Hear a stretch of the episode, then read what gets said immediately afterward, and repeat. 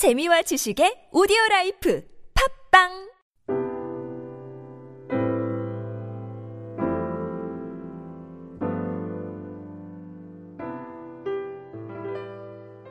생명의 삶 책을 보시면 오늘의 말씀 요약 부분에 본문의 말씀을 이렇게 요약합니다. 솔로몬은 여호와를 사랑하고 다윗의 가르침을 따라 행합니다. 기브온에서 일천 번제를 드릴 때 꿈에 나타나 소원을 들으시는 하나님께 백성의 송사를 듣고 분별하는 지혜를 구합니다. 하나님은 지혜뿐 아니라 부귀와 영광까지 주시고 그분의 법도를 지키라 하십니다. 본문의 내용을 간단하게 아주 잘 요약한 것 같습니다. 하나님께서 솔로몬에게 지혜뿐만 아니라 묻지도 아니한 부귀와 영광까지 주시는 축복을 내려주셨습니다. 본문의 말씀을 더 깊이 우리가 보면서 솔로몬의 어떠한 신앙의 자세가 하나님의 마음을 감동시켰는지를 살펴보도록 하겠습니다. 1절 말씀을 다 같이 읽겠습니다. 솔로몬이 애굽의 왕 바로와 더불어 혼인관계를 맺어 그의 딸을 맞이하고 다윗성에 데려다 두고 예루살렘 주위의 성의 공사가 끝나기를 기다리니라. 당시 애굽은 모든 영역에 있어서 강대국이었습니다. 다른 나라들은 이에 비해서 작은 골과 같았고 또 도시국가를 형성하고 있었습니다. 이에 비해서 애굽은 거대한 왕국을 이루고 있었습니다. 문화적으로 군사적으로 주위에서 그 나라를 따라올 나라가 없었던 것입니다. 주위에 있던 나라 왕들이 이 애굽에 정략적으로 결혼한 이유는 애굽이라는 큰 힘을 빌려서 그 나라, 자신들의 나라의 안정을 가져오려고 했던 것입니다. 솔로몬이 애굽의 사위가 됐다는 의미는 애굽의 황제에게 마음이 들었다는 것입니다. 인정을 받았다는 뜻입니다. 그런데도 오늘 솔로몬은 그 애굽 황제의 권력을 빌려서 자기의 나라를 안정시키면 됐습니다. 자기 일이 잘 풀렸으면 자기 이익을 구하면 됐습니다. 그런데 오늘 본문의 말씀을 보면 그가 또 한 일이 있습니다. 바로 성전을 건축하는 것이었고 그가 일천 번제로 예배를 통하여서 하나님께 영광을 올려드렸다는 것입니다. 2절 말씀을 보시면 그때까지 여호와의 이름을 위하여 성전을 아직 건축하지 아니하였으므로 백성들이 산당에서 제사하며, 당시에 이스라엘에는 성전이 없었습니다. 그렇다면 어디서 예배를 드렸습니까? 산 이외에 있는 말 그대로 산당에서 드렸습니다. 원래 가나안 원주민들이 우상에게 드렸던 그 제사 드렸던 터입니다. 그 터에서 돌 몇 개 갖다 놓고 우상에게 제사 드리던 곳에서 하나님께 예배를 드렸습니다. 그 예배 드리는 그곳을 솔로몬이 보고 마음이 어땠겠습니까? 솔로몬은 장인의 힘을 빌려서 권력을 키워나가면 됩니다. 자신의 안위만 생각하면 됩니다. 편하게 나라만 다스릴 수도 있었습니다. 근데 오늘 4절 말씀을 보면 기브온의 산당에서 일천 번제를 드렸다는 것입니다. 당시 기브온의 산당은 다른 산당보다 더 컸습니다. 성전이 없었기에 여호와 아버지 하나님을 예배하기 위해서 자기로서는 구할 수 있는 최고의 예배의 장소를 구해서 자기가 선정해서 그곳에 가서 예배를 드린다는 것입니다. 번제라는 말은 말 그대로 동물의 각을 떠서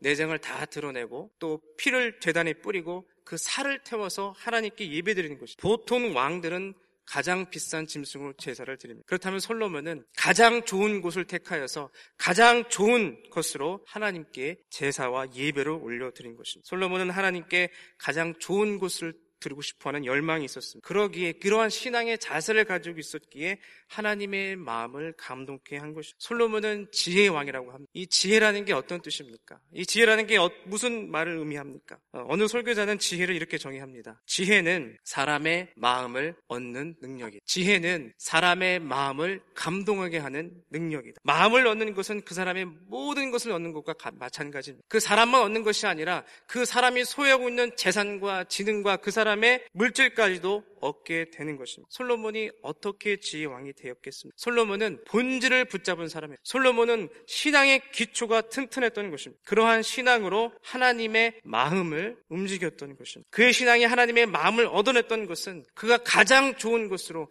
가장 좋은 곳에서 하나님께 가장 귀한 예배를 올려드리고 싶어하는 그의 신앙의 자세였던 것입니다. 하나님의 마음을 감동해가는 것은 믿음의 자세고 신앙의 기초를 두는 그러한 것입니다. 이러한 마음의 그런 믿음의 자세, 신앙의 튼튼한 기초를 세워가는 저와 여러분이 되기를 축복합니다. 솔로몬의 신앙이 튼튼했던 이유는 첫 번째는 부모의 신앙을 이어받으려고 했습니다. 바로 다윗의 신앙을 본받으려고 했던 것입니다. 3절 말씀을 다 같이 읽겠습니다. 시작. 솔로몬이 여호와를 사랑하고 그의 아버지 다윗의 법도를 행하였으나, 솔로몬이 여호와를 사랑하고 다윗의 법도를 행하였으나, 다윗의 특징이 뭡니까? 그의 신앙의 특징은 하나님의 마음에 합한 사람이었습니다. 하나님의 마음에 든 사람. 다윗은 하나님의 마음에 감동을 주는 사람입니다. 다윗의 어떤 부분 때문에 그렇습니까? 그는 고난이 와도 아무리 힘든 시간이 찾아와도 하나님에 대한 신앙만큼은 꼭 지키려고 철저하게 지키려고 했기 때문입니다. 그는 성실했습니다. 공의와 정직한 마음으로 하나님을 예배했던 자였습니다. 언약궤를 다윗성에 모시고 왔을 때 다윗이 어떻게 기뻐합니까? 옷이 벗겨질 정도로 기뻐하며 하나님을 찬양합니다. 언약궤를 모셔와서도 마음이 너무 죄송해서 천막을 치고 그 언약궤를 모셔준 다음에 레위인들을 돌립니다. 그곳에 가서 비파와 수금으로 하나님을 찬양해요. 계속해서 24시간 하나님을 예배합니다. 그리고 잠이 오지 않는 날은 창문을 열어놓고 그 찬양을 들었다고 합니다. 천막에 언약궤를 두시는 것이 너무 죄송해서 성전을 드리고 싶어 했습니다. 그 마음이 얼마나 귀합니다. 이러한 다윗의 아름다운 신앙을 솔로몬이 배우려고 했던 것입니다. 제가 몇 년 전에 컨퍼런스를 다녀온 적이 있었는데요. 그 강사로 유명하신 목사님 오셨습니다. 아버지 목사님도 오셨고 그 목사님의 아들도 목사님이신데 두 분이 이제 강사로 오신 거예요. 아들 목사님께서 말씀을 전해주시는데 이제 밑에 아버지 목사님께서 앉아 계시고 농담만 진담 만으로 이렇게 농담을 하시는 거예요. 저희 아버님이 너무나 유명하신 분이십니다. 저희 아버님이 너무나 훌륭하신 분. 근데 다시는 아버님과 같이 일을 하고 싶진 않습니다. 이렇게 농담 반으로 이렇게 얘기를 하시더라고요. 아버님이 앉아 계신 뉘앙스는 어떤 뉘앙스였냐면 아버님이 이제 고집이 세시고 이렇게 독단적으로 이렇게 일하시는 그런 스타일처럼 이렇게 들렸습니다. 그런데 그 아들 목사님께서 이렇게 간증하시는 거예요. 저는 아버지와 같이 일하고 싶지는 않지만 하지만 아버지의 신앙은 본받고 싶습니다. 오늘 두 분께서 숙소에 함께 묵고 계신데 새벽에 이제 아들 목사님이 이제 일어나십니다. 근데 아버지 목사님이 안 보시더라는 거예요. 화장실 문이 조금 열려 있었는데 그 안에 불이 켜져 있고 아버지 목사님께서 변기 앞에서 무릎을 꿇고 새벽에 그렇게 열심히 기도를 하고 계신다. 그 모습을 아들 목사님이 보시고 저는 아버지의 신앙만큼은 본받고 싶습니다. 라는 간증을 하셨습니다. 그 간증을 저도 잊을 수가 없는. 그렇습니다. 자녀는 부모의 아름다운 신앙을 물려받아야 됩니다. 또 부모는 아름다운 신앙을 자녀들에게 유산으로 물려줘야 합니다. 솔로몬은 다른 길도 많이 있었습니다. 하지만 아버지의 신앙의 길을 밟기 위하여 노력했던 것입니다. 이러한 신앙의 자세를 하나님께서 보시고 그 마음이 움직이셔서 하나님께서 복을 내려주신 것입니다. 또 다른 이유는 솔로몬의 신앙의 기초가 튼튼했던 이유는 그의 신앙은 예배 중심의 신앙이었던 것입니다. 자신의 신앙을 예배를 통해서 표현합니다. 일천 번제를 드리기 위해서는 수많은 시간을 투자해야 됩니다. 또 물질을 투자해야 됩니다. 하루에 한 번씩 들었다고 쳐도 3년이 넘는 시간을 예배에 자기의 모든 것을 투자했던 것입니다. 물질을 투자했습니다. 가장 비싼 짐승 소라고 한다면 얼마나 많은 물질을 쏟아부은 것입니다. 이 솔로몬의 신앙을 보면 우리의 신앙을 돌아보게 우리의 신앙이 뜨겁지 않을 때에 솔로몬과 같은 믿음의 결단이 있는지 돌아봐야 합니다. 솔로몬과 같이 나의 물질, 나의 시간을 쏟아부어서 예배를 섬기고자 하는 그러한 신앙의 자세가 사라졌는지 점검해 보아야 합니다. 내가 은혜를 받지 못하는 것은 하나님께서 은혜를 주시지 않기 때문이 아니라 은혜에 대한 대가를 지불하지 않기 때문일 수도 있습니다. 은혜는 값싼 것이 아닙니다. 저희가 어제 부활절 예배를 드렸지만 예수님께서 우리에게 구원의 은혜를 베풀어 주신 것은 그 은혜가 큰 이유는 그분의 살이 찢겨지고 피를 부으셨기 때문에 우리가 그 은혜를 누리는 것입니다. 은혜의 값이 예수 그리스도의 생명입니다. 우리가 은혜를 바란다면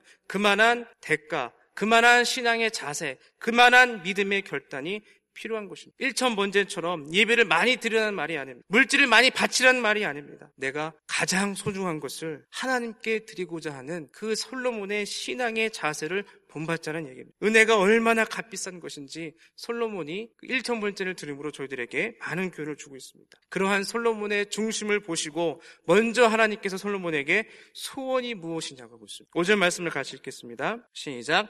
기브온에서 밤에 여호와께서 솔로몬의 꿈에 나타나시니라. 하나님이 이르시되 내가 내게 무엇을 줄꼬 너는 구하라. 솔로몬의 그 대답은 하나님께서 물으셨을 때 이 솔로몬의 대답이 그의 영적인 상태를 보여줍니다. 그의 신앙의 자세가 어땠는지를 보여줍니다. 6절 7절 말씀을 제가 읽어드리겠습니다. 솔로몬이 이르되 주의 종 내 아버지 다윗의 성실과 공의와 정직한 마음으로 주와 함께 주 앞에서 행함으로 주께서 그에게 큰 은혜를 베푸셨고 주께서 또 그를 위하여 큰 은혜를 항상 주사 오늘과 같이 그 자리에 앉을 아들을 그에게 주셨나이다. 나의 하나님 여호와여 주께서 종의 아버지 다윗을 대신하여 왕이 되게 하셨사오나 종은 작은 아이라 출입할 줄을 알지 못하고. 이 말씀을 묵상하는데 제 마음에 그런 감동이 왔습니다. 솔로몬의 기도가 참 사람의 마음에 감동을 주는구나. 자신 자신을 작은 아이라고 불렀던 것입니다. 여러분, 솔로몬의 기도를 담기 원합니다. 자기의 장인은 강대국의 황제입니다. 그의